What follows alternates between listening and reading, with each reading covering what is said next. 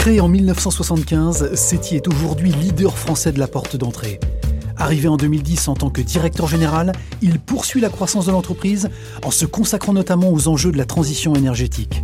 François Guérin est cette semaine l'invité business. Je suis Clément Lessort et vous écoutez le podcast de l'invité business. François Guérin, bonjour. Bonjour Clément. Merci d'avoir accepté notre invitation dans le fauteuil de, l'invité business. Vous êtes le directeur général de SETI, compagnie des équipements techniques et industriels pour l'habitat, spécialisée donc dans la fabrication de menuiseries et sur les solutions énergétiques de la maison. Sept sites de fabrication, 1300 collaborateurs et 190 millions d'euros de chiffre d'affaires. Euh, François Guérin, SETI, c'est un groupe qui s'est constitué, construit et dont le succès repose sur la diversification permanente de ces métiers. Comment est-ce que vous arrivez à garder de la lisibilité et de la cohérence au gré de votre croissance organique et de votre croissance externe?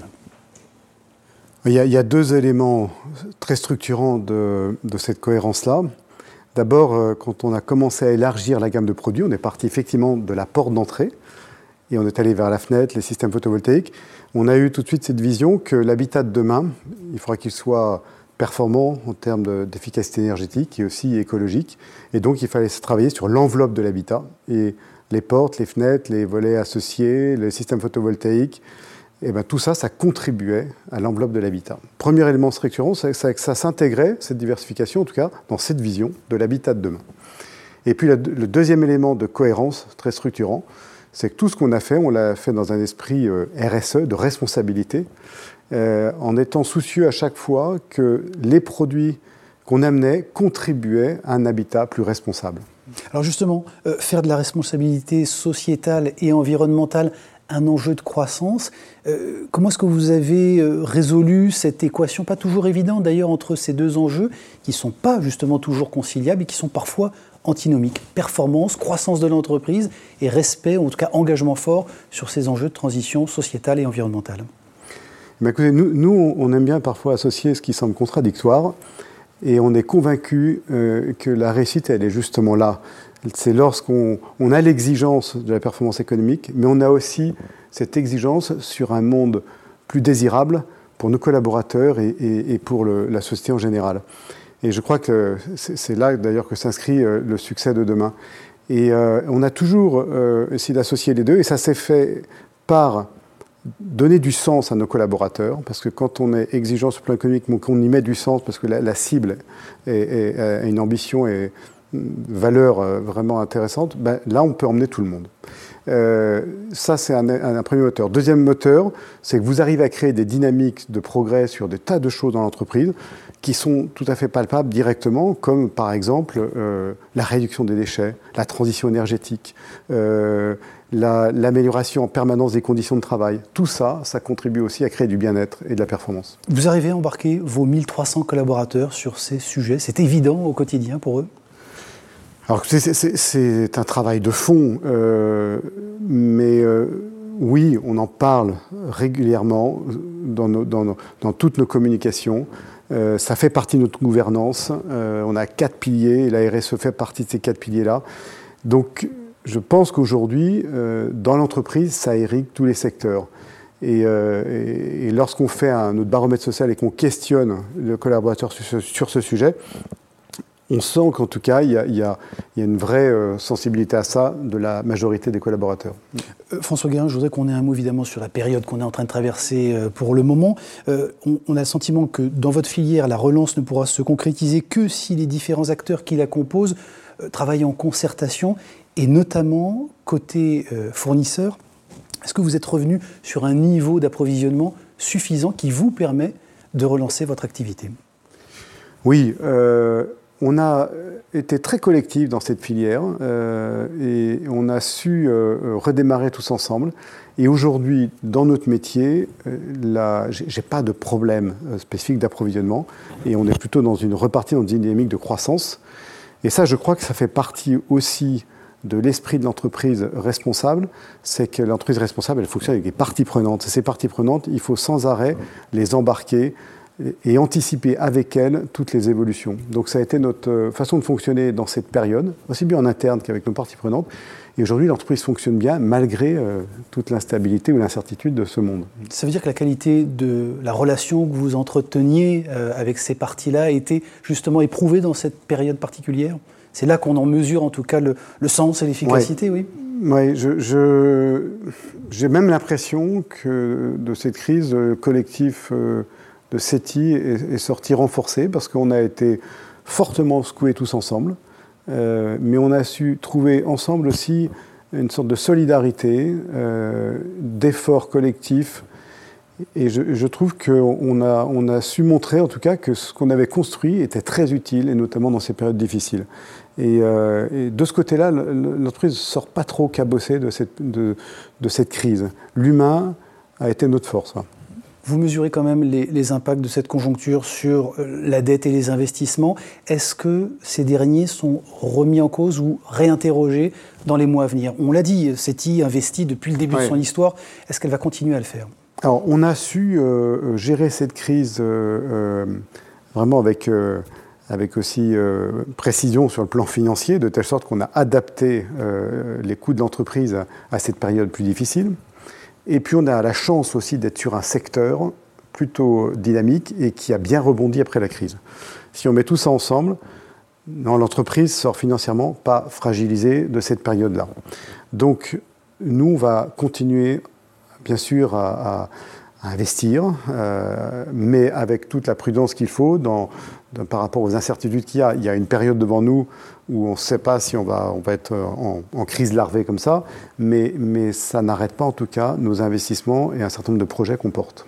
Est-ce que vous pensez encore aujourd'hui que l'avenir de CETI passe par l'international ou en tout cas l'export? Et est-ce que vous allez poursuivre euh, cette, cette, aventure? Alors, dans, ça dépend des métiers. Euh, les métiers où on a une position de leader en France, comme la porte d'entrée, oui, nous regardons euh, euh, le développement à l'international par l'export, c'est ce qu'on a commencé sur la porte d'entrée, ou alors par euh, l'acquisition d'une entreprise à, l'étranger. On privilégie l'export pour l'instant, mais la deuxième option reste une option possible. sur des métiers comme la fenêtre, on n'a pas une position de leader en France, on a encore beaucoup de choses à développer en France. Et puis sur le métier du solaire, là aussi, on a des choses à consolider. Donc je pense qu'à chaque métier, ça son chemin pour avoir euh, la, bonne réponse stratégique. On va avoir un mot évidemment sur le, sur le solaire, mais est-ce que les, pour continuer à parler de l'international, est-ce que les codes d'usage propres à chaque pays et est-ce que les questions de logistique sont encore des, contraintes pour CETI aujourd'hui? Oui, euh, on est sur un métier, euh, tout ce qui tourne autour de l'habitat, qui a ses normes nationales euh, et donc et ses habitudes de travail avec les artisans ou les négoces. On n'est pas sur un métier qui est très international dans ses, dans normes, comme contrairement à l'automobile ou, la, high-tech. donc nous, on on ne peut pas prendre notre catalogue, ce qui a fait notre réussite en France, et le mettre dans d'autres pays, et ça marche. Ça nécessite toute une phase d'adaptation, et ça, ça rend les démarches à l'export international assez compliquées. Néanmoins, on pense que sur un certain nombre de pays euh, limitrophes à la France, là, on est dans une, adaptation qui est euh, faisable, mais on n'ira pas faire le grand saut, par exemple, vers euh, l'Asie ou l'Amérique du Nord, parce que là aussi, on introduit des contraintes logistiques et de transport qui nous semblent, en tout cas, pas raisonnables. Je pense que sur le plan environnemental, euh, continuer à transporter des produits à l'autre bout de la planète, ce n'est pas forcément le modèle aussi qu'on défend. Alors, un autre pari euh, très audacieux que vous relevez ou que vous continuez de relever, qui fait partie de l'histoire de, de CETI, c'est la création ou l'ambition la création d'une filière solaire française. Euh, vous rapprochez d'ailleurs à cet effet votre filiale Sistovi d'un autre acteur euh, présent sur l'Est de, la France. Il faut nous raconter cette, euh, cette aventure. Où est-ce que vous en êtes et quelles sont les, les mmh. ambitions? D'accord. Alors c'est un sujet d'actualité, c'est un sujet en ce moment qui, qui, nous prend du temps. le photovoltaïque en France, c'est vraiment un domaine où, où on souffre beaucoup parce qu'il y a eu, euh, si on reprend l'histoire, hein, en 2008, un, décollage, et puis après euh, euh, un moratoire, parce qu'il y a une sorte de spéculation sur ce métier-là, sur cette bulle qui se crée. Et, puis il y a eu au même moment aussi une arrivée massive de concurrence chinoise, soutenue par l'État chinois. 60 à 70% de la production mondiale, hein, quasiment. Donc ce, moratoire qui a un peu stoppé l'élan d'un certain nombre d'entreprises en France, plus cette arrivée massive de la concurrence chinoise à des prix très bas, euh, c'est vraiment une entreprise qui a été subventionnée par l'État chinois, ben, tout ça a fait que l'industrie française est en ruine il reste très peu d'acteurs. Donc, dans le photovoltaïque, il reste 3-4 acteurs en France, dont nous et euh, une entreprise alsacienne qui a, comme nous, une filiale dans le photovoltaïque. Et on a décidé ensemble de monter un projet parce qu'on se dit que ce n'est pas possible que en France, où on dit que l'énergie euh, solaire va être multipliée par 4 dans les 10 prochaines années, euh, que c'est l'énergie de demain, euh, qu'il y a un Green Deal européen, qu'il y a le plan de relance français, qu'il y a la transition écologique revendiquée aussi par le gouvernement français, qu'on n'arrive pas en France à monter un industriel français pertinent et, majeur euh, sur ce secteur-là. Qu'est-ce qui coince? C'est la réglementation C'est le lobbying du nucléaire? Comment ça se fait qu'on n'avance pas beaucoup de freins, voudrait? Beaucoup de freins, effectivement. La, présence très puissante du nucléaire, euh, qui, euh, qui, impose un tarif bas, mais pour moi qui est un tarif artificiel, parce que tous les coûts ne sont pas pris en compte, hein, quand on pense au coût de démantèlement, par exemple.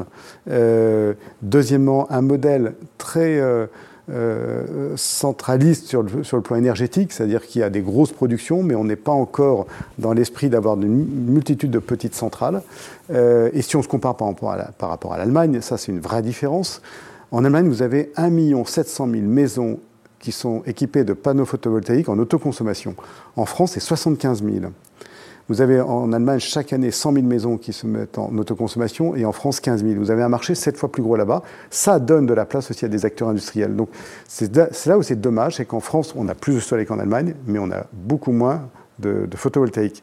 Il y a une chance aujourd'hui d'y aller. On parle de transition écologique, de Green Deal européen. Allons-y. Alors justement, en quelques secondes, quelles sont les, deux idées euh, forces majeures pour, pour, y aller, pour forcer un petit peu le, destin euh, français? Bah, Je crois que deux idées majeures. D'abord, si on veut différencier de la concurrence chinoise pas chère, mettons un critère carbone sur les panneaux photovoltaïques. On a la chance en France d'avoir une électricité assez décarbonée. On peut faire des cellules décarbonées. Et si on met un indicateur carbone pour l'éligibilité des panneaux, eh ben, là, on peut passer par rapport à la concurrence chinoise. Deuxième chose, il y a la réglementation pour l'habitat, euh, ce qu'on appelle la RE 2020 qui arrive. Imposons que dans cette nouvelle réglementation, il y a des panneaux, photovoltaïques sur toutes les nouvelles maisons.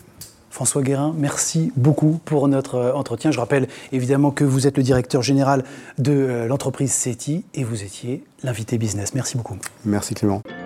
L'invité business avec Banque Populaire Grand Ouest et sa banque d'affaires de proximité autochtone.